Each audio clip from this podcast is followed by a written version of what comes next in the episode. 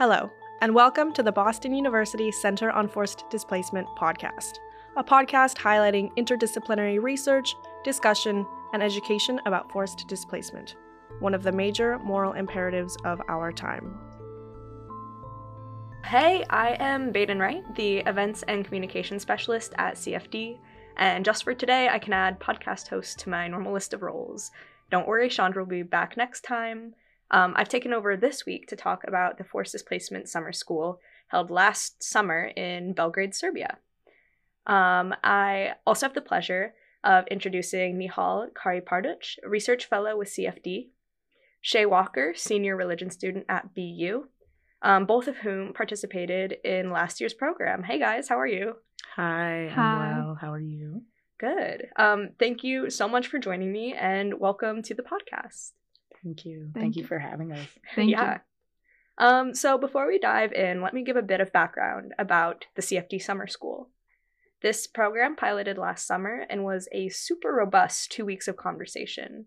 Scholars and students and other activists from all over. I mean, we had people from Boston, obviously, but also people from Bosnia and Herzegovina and Serbia who joined us. Um, we all convened in Belgrade to learn about the Balkan forced displacement context. Um, so, speaking for myself, I really didn't know much about this context going into the program, but I really learned a ton and was really interested in all the dynamics of this context. What about you two? Did you know anything about Balkan migration going into the program? And either way, like what brought you to the program in the first place? Well, I was aware that a lot of migration goes on in the area, especially because it's close to the EU, and a lot of people choose the Balkan route to get to the EU. So I was aware of that, and but I definitely learned some things I didn't know before about different issues that come along the way, like health, and there is unaccompanied minors, etc. Th- Those are new things I learned, but I learned a lot more than I came in with for sure. Yeah, I can definitely agree with that. Before, um, I didn't really know much at all, really. And honestly, I just saw the kind of the messaging of trying to get students to apply, and I was like, okay. And and like after I submitted my application and I knew I would be interviewing, in the days or weeks leading up, I was like, you know, I should probably learn some things. And so, you know, I I did some research and um, all things pretty much pointed to 2015 online um, when there was an influx of people on the move um, from different crises. And so I still didn't really exactly know the role Serbia played in it or what to expect when I went to Serbia. And even when I was researching Serbia as well, I'm on TikTok, I'm on Instagram, I'm like trying to find videos, pictures. I couldn't find much information. So I was like, you know what? I'm gonna just get in the interview and ask what I need to ask. So yeah, uh, I came in pretty much a stranger to this topic, but I left at least an acquaintance to the topic. yeah, I, I I also would say at this point I'm an acquaintance of the topic. I went in I went in pretty blind. yeah. Um, Definitely. yeah, what was like attractive to you about the program? Like, what about the program when you saw the advertisements made you think, yeah, I want to apply for this? Well, for me specifically, when I was younger, I lived in Kosovo for six years or so. So I was definitely interested in the Balkans area, and my ethnic, my ethnicity also, um, is influenced by that region as well. So that was what first got my interest, and then I looked into further. It was about forced displacement, and in my home state of Utah, as well as in Massachusetts, I did work with um, immigrants, refugees, and forcibly displaced individuals. So it was definitely something I wanted to look into more. And this seemed like a great opportunity to combine what I do know from my childhood to what I don't know going forward. Yeah, definitely. I think kind of the same sentiments in different ways. Um, one thing that was attractive to me or attracted me and like was interesting was the topic of forced displacement. Although, like directly, I can't say like I have experienced it. My my ethnic background of being African American um, has a lot to do with it. So the whole reason I'm even in America is because somewhere down the line, someone was forcefully displaced due to enslavement, and that's how we now have my people group. So I just want to learn more about what forced displacement looks like, um, how do these things occur? What are the causes of it? And how does it impact the people that are actually directly impacted by it? What did the people that came before me, what did they go through in some sense? And so um, that kind of indirect relation drove me to learn about the struggles of others that are facing forced displacement currently, whether it be for different reasons or the same reasons. And so um, that's what I put in my application. That's what kind of piqued my curiosity and also my personal connection to the topic. And so, yeah, that's what I went in wanting to learn and wanting to get a co- closer look at so I could also learn more about myself through it. Yeah, absolutely. Like that makes a ton of sense. Mm-hmm. Um so I mean, going into it with especially with this personal connection for both of you, I mean, what were like your biggest takeaways from the program and um, are you still like learning about forced displacement at all? Yeah um i can start on this question. My main takeaway was this is complex. Yeah. um there's so many uh, different externalities that come when people are on the move and there's no clear solutions to a lot of the problems that are created, a lot of the legislation that like kind of aids, but also in a lot of ways makes even more difficulties and even more barriers for people to jump through when they're just trying to seek safety or a better life or whatever their reasons may be for going to the places that they do go. Um, I think uh, from the outside looking in, you know, at first it was just a term, but as I began to learn it, I realized it was more of an onion. It had many layers. And, you know, sometimes when we cut deep into it, it made us cry. And it's not really a, a, a very lighthearted or happy topic when you really look at the details, the numbers, the experiences, and hear the narratives of people that are impacted by forced displacement. Um, as far as now, I think uh, social media algorithms have caught on to the fact that some type of study went on or some type of movement myself towards this topic went on. And so now more and more, and maybe because I'm more um, attuned to the issue, is why I, I see it more and more, um, whether it be through forms of media or in the news or just in everyday life and, and hearing about the backgrounds of people I still meet to this day. Forced displacement is something that is actually and unfortunately quite common. Um, even in the news today, a lot of the things that are going on are causing mass amounts of people to be displaced, and those people have to go somewhere. And so, whether you're acknowledging it or not, it will continue to happen. And I believe it's in my best interest to stay informed and to stay empathetic to the many lives that are impacted by this topic of forced displacement. The analogy with the onion is brilliant. Like, I was gonna say the same thing. That was an incredible analogy. Thank you. Really good analogy because like there, there, are just so many layers to the onion, like you said, that I just was shocked to be honest. Mm-hmm. And we mm-hmm. learned about all these things in so many different pers- perspectives. We had like artists, we had academics, we had NGOs, we had GOs. So we definitely got exposed to different viewpoints to the same issue. Yeah. No, there there are really so many layers to forced displacement as a whole, but like especially in this context, because there's also such a complex historical background that has a lot of, you know, contributions to the way that the context is playing out and the way mm-hmm. that um, the states are reacting and the way that the individuals are reacting. And so, I mean, for me, that was definitely something that was really, really evident um, was how important the kind of history of the region was um, when you're understanding the way that all of these different um, all these different layers nihal that you're talking about. And also like this entire topic also made the issue more human. I, I wouldn't even call it an issue because it happens people have to move like people don't want to move but they have to. Like their situations push them.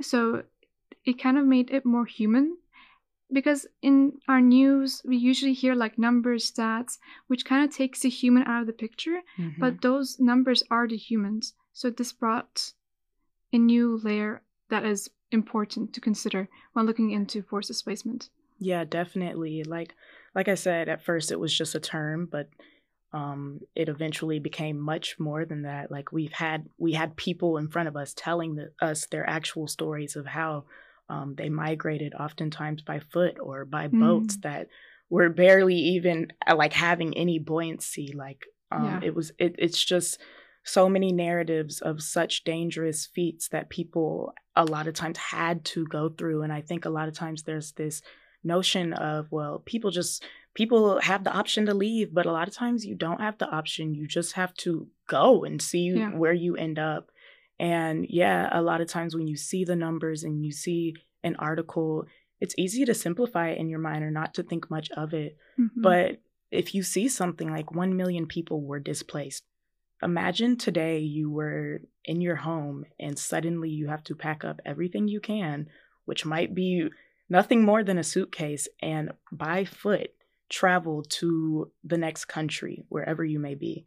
That might be far, that might be close, that might be by water, that might be by boat, that might be by plane, if you can even get on a plane. And if you don't do this, your only other option is either an immediate or elongated struggle and death. So it's just like, it's made me very empathetic in a lot of ways, and it's made me consider my own privileges and um, commodities I enjoy every day without ever having to think about it.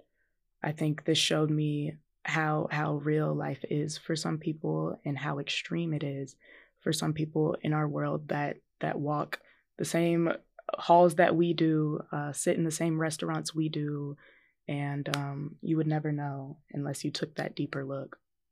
Yeah, I, I really feel what you said about kind of, you know, realizing your own privilege that's definitely something that i was you know thinking about a lot over the two weeks. I think especially when you think about the fact that you know the majority of displaced people don't want to leave. They don't want to leave their homes. They have mm-hmm. history and they have family and memories in their homes. And it's it's it's really so unfair that you know the world just kind of put them in the situation where they have to make the decision to stay and face peril or go and face peril. I mean, well. and like it's in the yeah. name too, forcefully displaced. Yeah. They were pushed out by force, whatever that force may be. Yeah. Exactly. Yeah. One really unique thing about the summer school was having students attend from so many different backgrounds, um, both in discipline and in culture. And I mean, I felt that that really made for some, at times, really interesting conversations and you know thinking about things that I personally wouldn't have thought about with my background. Mm-hmm. Um, so how did how did this um, impact your experiences? It was a very positive experience in my opinion because um, I knew there would be other students from other countries there, but I didn't really think differently. I was like, they'll just be they'll just be they'll just blend in with the rest of us but they had different experiences coming from the balkans themselves and a lot of them um, did work with refugees and immigrants from their countries. So they had a lot more direct experience talking to the people that go through the balkan route. And we would hear about their experiences working with those individuals before class after class and, bef- and within class. So they added a lot to our experience during the summer school. Yeah, I definitely agree. Um, all the students that were there were very passionate, they were very well versed, they were able to provide guidance when things seemed unclear. And they also furthered the conversation in a lot of areas where if it had just been amongst us, it probably would have been silenced. Or um, there wouldn't have been questions asked that needed asking. Mm-hmm. The students were extremely knowledgeable, extremely welcoming, and also they they'd grown up in these areas. Yeah. They were um, they were people that had had their whole lives impacted by the the um, side effects, sort of, of people on the move and forced displacement, even as citizens in their own country. So it was an interesting perspe- perspective to hear, and it was also it's always amazing to meet people from other cultures because yes, other cultures are extremely different, but it's also refreshing to see how similar humans are and um, how easily we actually can connect to one another. And I think meeting people from from the Balkan region showed me exactly that we liked a lot of the same things. Mhm. Um, we we watched a lot of the same same shows. Like we the wore same a lot, people, yeah. yeah. we wore the same clothing. We had a lot of the same hobbies, and Yeah. I think it was really refreshing because sometimes topics such as these forced displacement, it's it's very polarized. Like um, a lot of times, people will want to highlight and really focus on, oh, these people are so different from us. They they shouldn't be here, and uh, kind of take out the fact that at the end of the day, we're all humans. And no offense, humans are pretty predictable. And um, Mm, in the modern world, there's really sure. way more. Yeah, the way the human experience is so much more limited. Um, so in more ways than not, we are alike.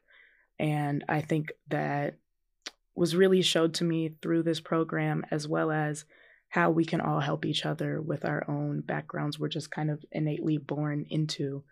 And it was really refreshing to just meet new people and be in a new part of the world with a, a different culture.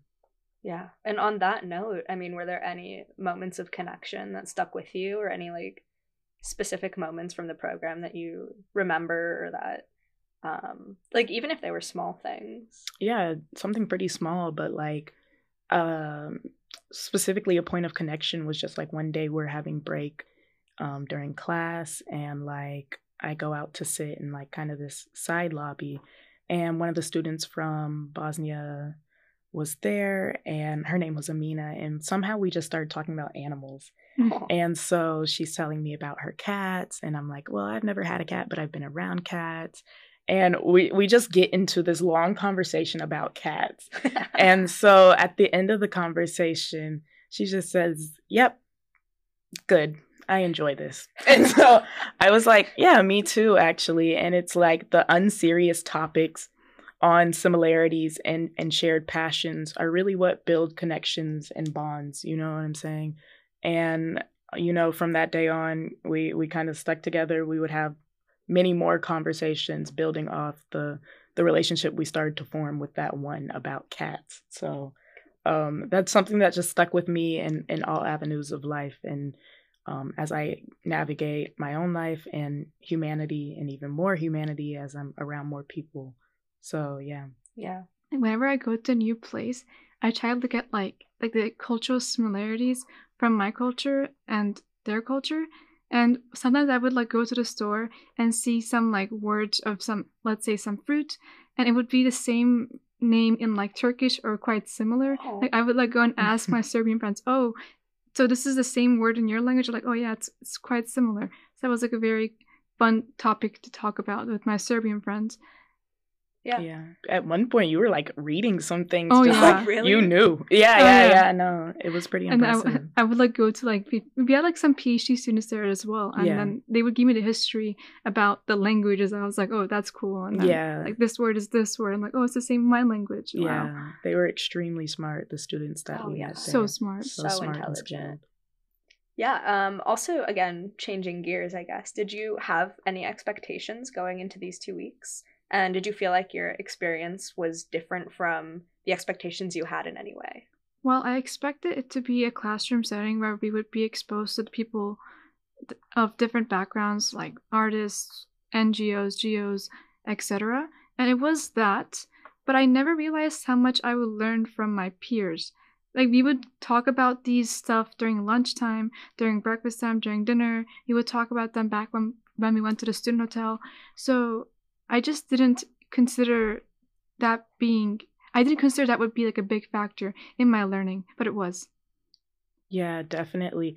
Like as I said before, I couldn't find much on Serbia um itself and even going into the experience when I'm trying new things like for a while now, I try to tell myself not to have expectations because I think a lot of times expectations will guide your behaviors and you'll cut yourself out of experiences that you might have been open to had you Mhm. not had certain expectations. So I really wanted it to be like a, a new um, kind of experience for me. It was, I've never gone this far into Europe. I've never really been to this part of the world, uh, been around these types of, of people. So I, of course, had some anxieties. I think you'll always have. I um, am openly queer. I am queer presenting. I'm also black. So um, whenever I travel, you know, there's always anxiety surrounding how will I be perceived by these people? How will I be um, treated by these people? And even in my interview, it came up.